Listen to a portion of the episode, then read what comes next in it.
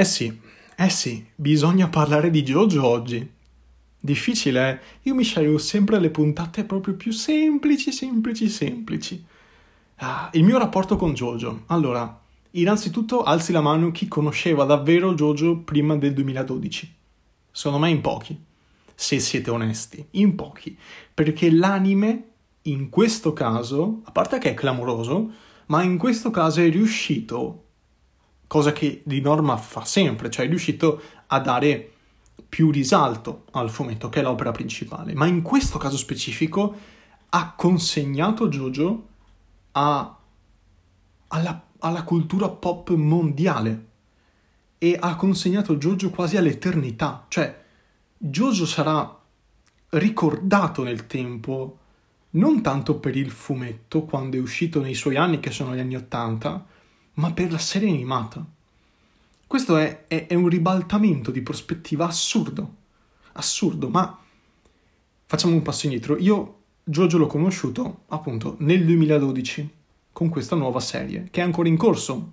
Nel momento in cui sto registrando è stata annunciata la sesta serie di Jojo in adattamento anime, mentre il fumetto va avanti con l'ottava se non mi sbaglio, perché poi dalla sesta in poi ha cambiato rivista, ha cambiato target e da shonen è diventato seinen. Quindi, verosimilmente, questa, se non mi sbaglio, questa sesta serie che sta per uscire sarà l'ultima shonen e poi se, se continueranno, cosa che penso succederà, si proseguirà cambiando target. Ma comunque sia, io l'ho conosciuto nel 2012 e mi ha folgorato. Ho letto il manga e ho visto l'anime. Io ho, tra l'altro, adesso che sono da telefono, posso alzarmi e portarvi, e portarvi con me. Sto prendendo Jojonium. Jojonium è il, eh, diciamo, l'edizione, quella da collezione, tra virgolette, di Jojo, che è quella che consiglio, costa 15,90€ a volume, che non sono pochi. Io la consiglio solo per chi Jojo lo conosce già, sinceramente, perché è una, un'edizione perfetta, è bellissima, è cartonata, con le pagine a colori, con la traduzione ben fatta, con eh, la, la, piccola enciclopedia sotto, alla fine di ogni volume. Io la consiglio però solo per chi Jojo lo conosce già. Eh, se non lo conoscete e volete, e volete, leggere il manga, magari comprate eh, le serie vecchie, quelle che costano di meno, che hanno, hanno un prezzo, diciamo, regolare. Mentre Jojonium solo se magari avete visto l'anime e vi piace tantissimo, e allora lo capisco che magari volete prendervi Jojonium, ma se, non, se non, non, sapete niente di Jojo, insomma, occhio, perché è un investimento Jojonium. Quindi, io mi sono letto anche il manga, eh, ora è in pausa questa mia raccolta di Jojonium perché c'è la pandemia, però prima della pandemia, prima della pandemia l'avevo cominciato, e l'anime, insomma, l'anime si trova su Vid, gratuitamente, si trova eh, su Netflix, e quindi, insomma, è recuperabilissimo, ma, ma da subito Vid ha aggiunto Jojo al suo catalogo. Ora, ecco qua, mi risiedo. È figa sta roba qua del, del registrare col telefono che effettivamente posso spostarmi, posso prendere, posso prendere i volumi senza allontanarmi dal microfono. Vabbè, comunque sia, Jojo l'ho conosciuto così, mi ha colpito subito per lo stile. Lo stile c'è poco da fare. Hirohiko Araki, mi pare si chiami così, l'autore, adesso lo controllo al volo perché tanto sono col telefono e quindi posso fare il furbo e fare così e prendere, senza taglio ovviamente, sì. Allora, Wikipedia, ta sì, Hirohiko Araki, ho sempre paura dei nomi soprattutto, non dei cognomi, i cognomi sono abbastanza riconoscibili. Anche nella puntata di Fantasian, Hironobu Sakaguchi, oh mio dio, Hironobu è giusto, non è giusto, bla bla bla. Vabbè, comunque sia, mi sto dilungando.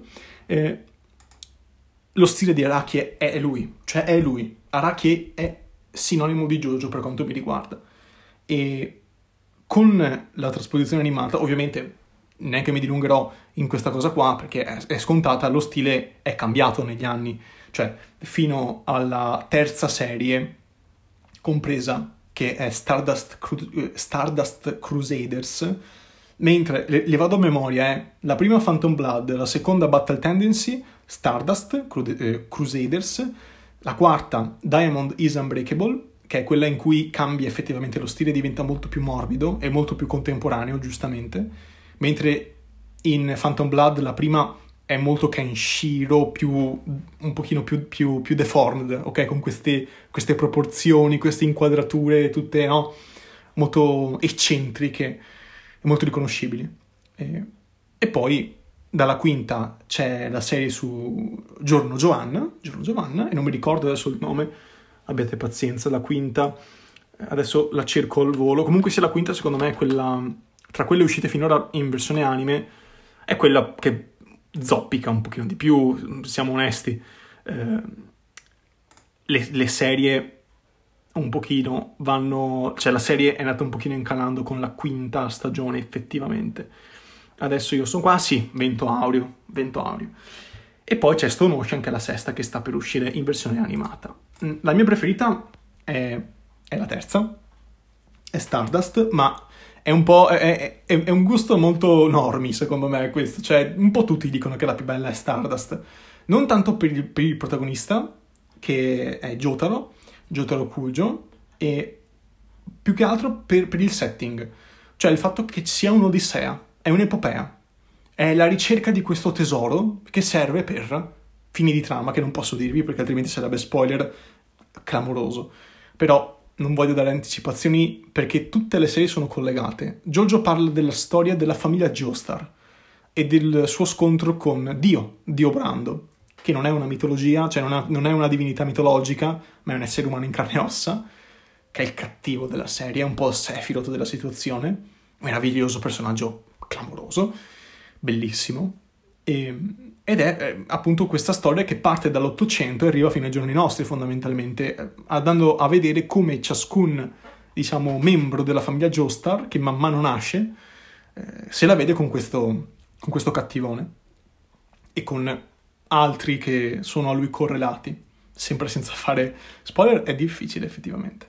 Jojo non lo guardo da e non lo leggo da, da molto tempo cioè dall'inizio intendo ovviamente, perché la quinta serie è finita pochi, eh, pochi mesi fa, sì, l'anno scorso è finita, o due anni fa, vabbè comunque sia, è da un po' che non ricomincio, e dovrei farlo effettivamente. Avevo dato una letta a Jojonium quando, quando, l'ho, quando l'ho letto, eh, ed effettivamente Jojo è quel manga che invecchia, si vede che invecchia, anche stilisticamente, appunto, vi dicevo prima, Phantom Blood è molto invecchiato, però ha sempre quel fascino, quel, quella frizzantezza, quel, quello stile, quell'iconicità, quel, quella verve, quei personaggi che fanno quelle cose che, che, sono così ben amalgamati, che sono così riconoscibili, così caricaturali, ma caricaturali intelligentemente, non sono degli stereotipi e basta, sono, sono loro.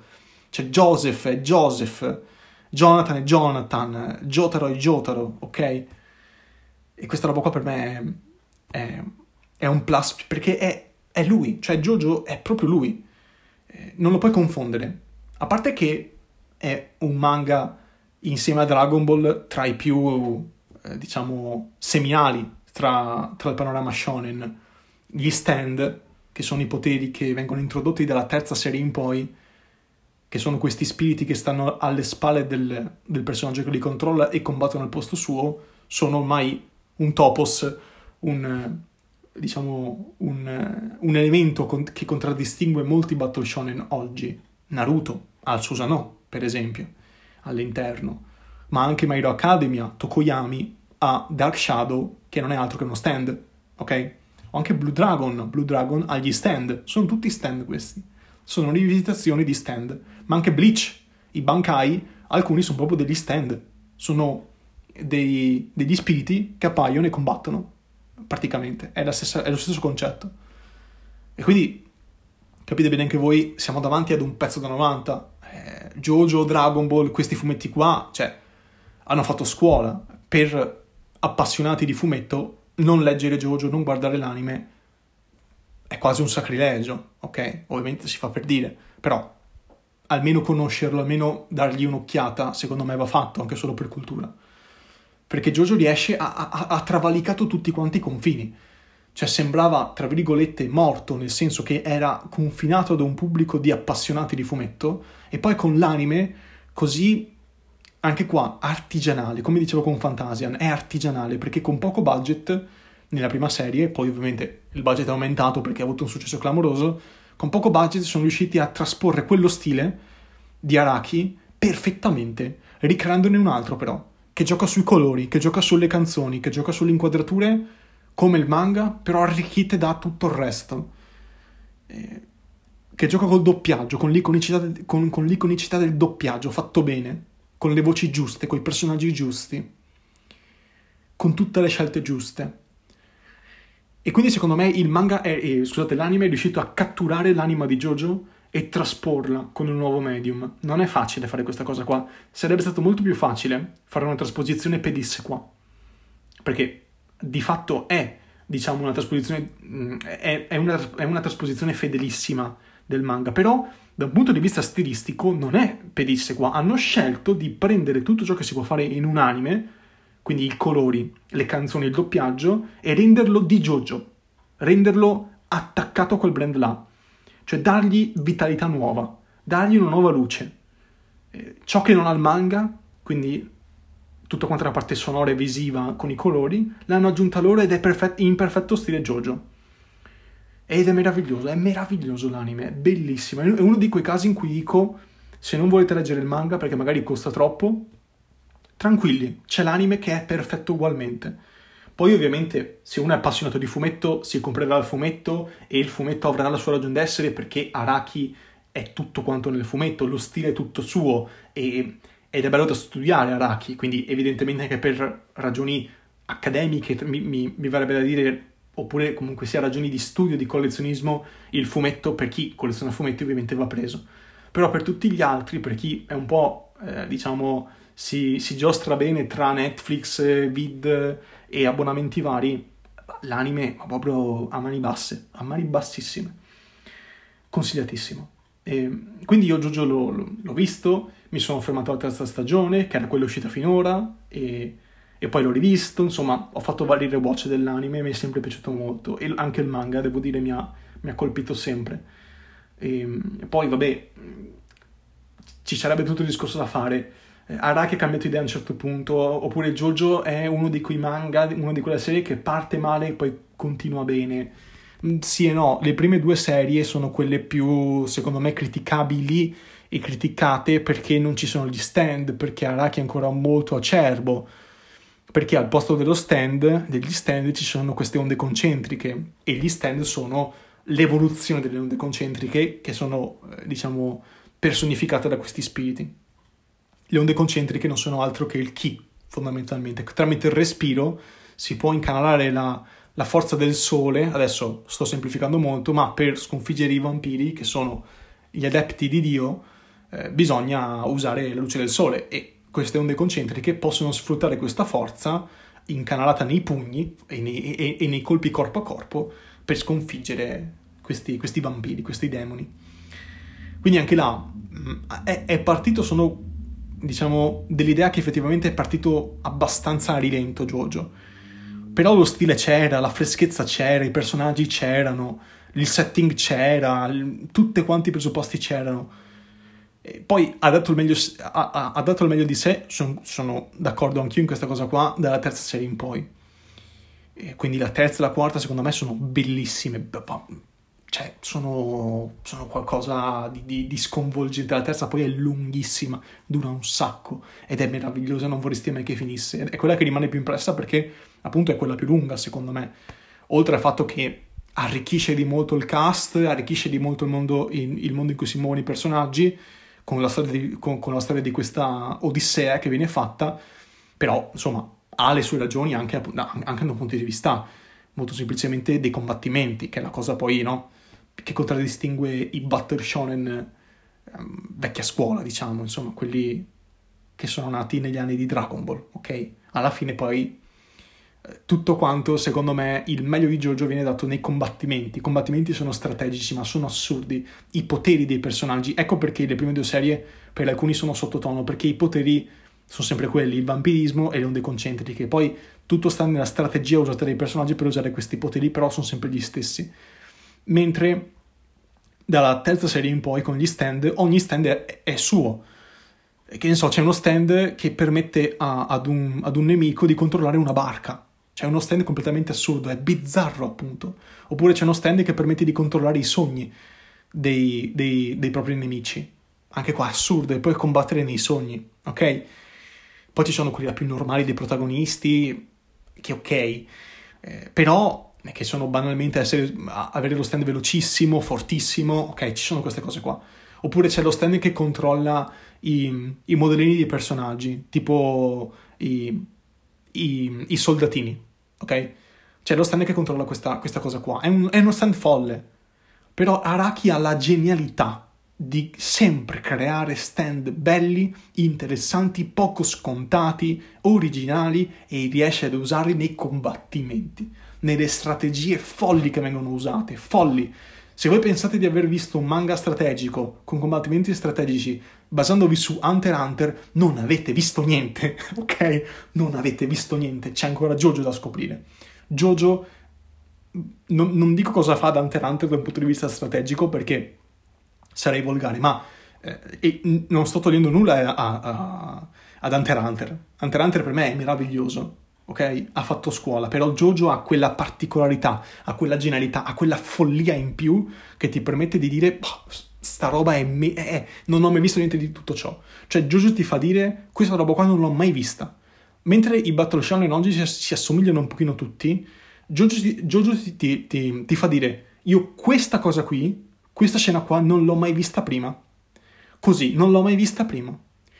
Eh, ha questa varietà totale nei personaggi, nei loro poteri, nelle loro capacità, nella loro mentalità. C'è il personaggio che combatte in mezzo al deserto perché deve nascondersi, bla bla bla.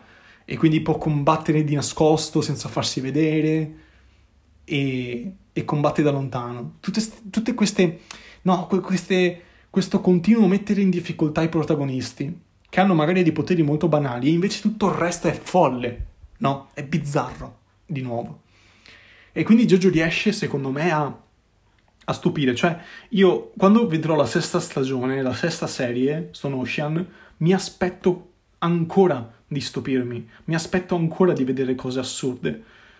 Ma anche la quinta, eh, Vento Aureo, che secondo me è quella un pochino più sottotono tra quelle, diciamo, nuove con gli stand. Vento Aureo, eh, comunque da, da, da, da un punto di vista dell'azione, non lascia insoddisfatti assolutamente, non lascia insoddisfatti.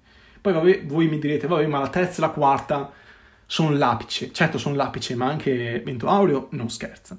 Poi, Vento Aureo, secondo me, ha dei problemi per quanto riguarda l'originalità proprio dei, dei, dei personaggi che dopo un po', secondo me, tendono un pochino a, a, a ripetersi e quindi un pochino casca male in alcuni tratti, secondo me, Vento Aureo. Però l'est è meraviglioso ugualmente, cioè non è che stiamo parlando di qualcosa di brutto, stiamo, stiamo parlando di qualcosa che non è 100 ma è 90, ma sempre, sempre, sempre eh, al top è per quanto mi riguarda, ok?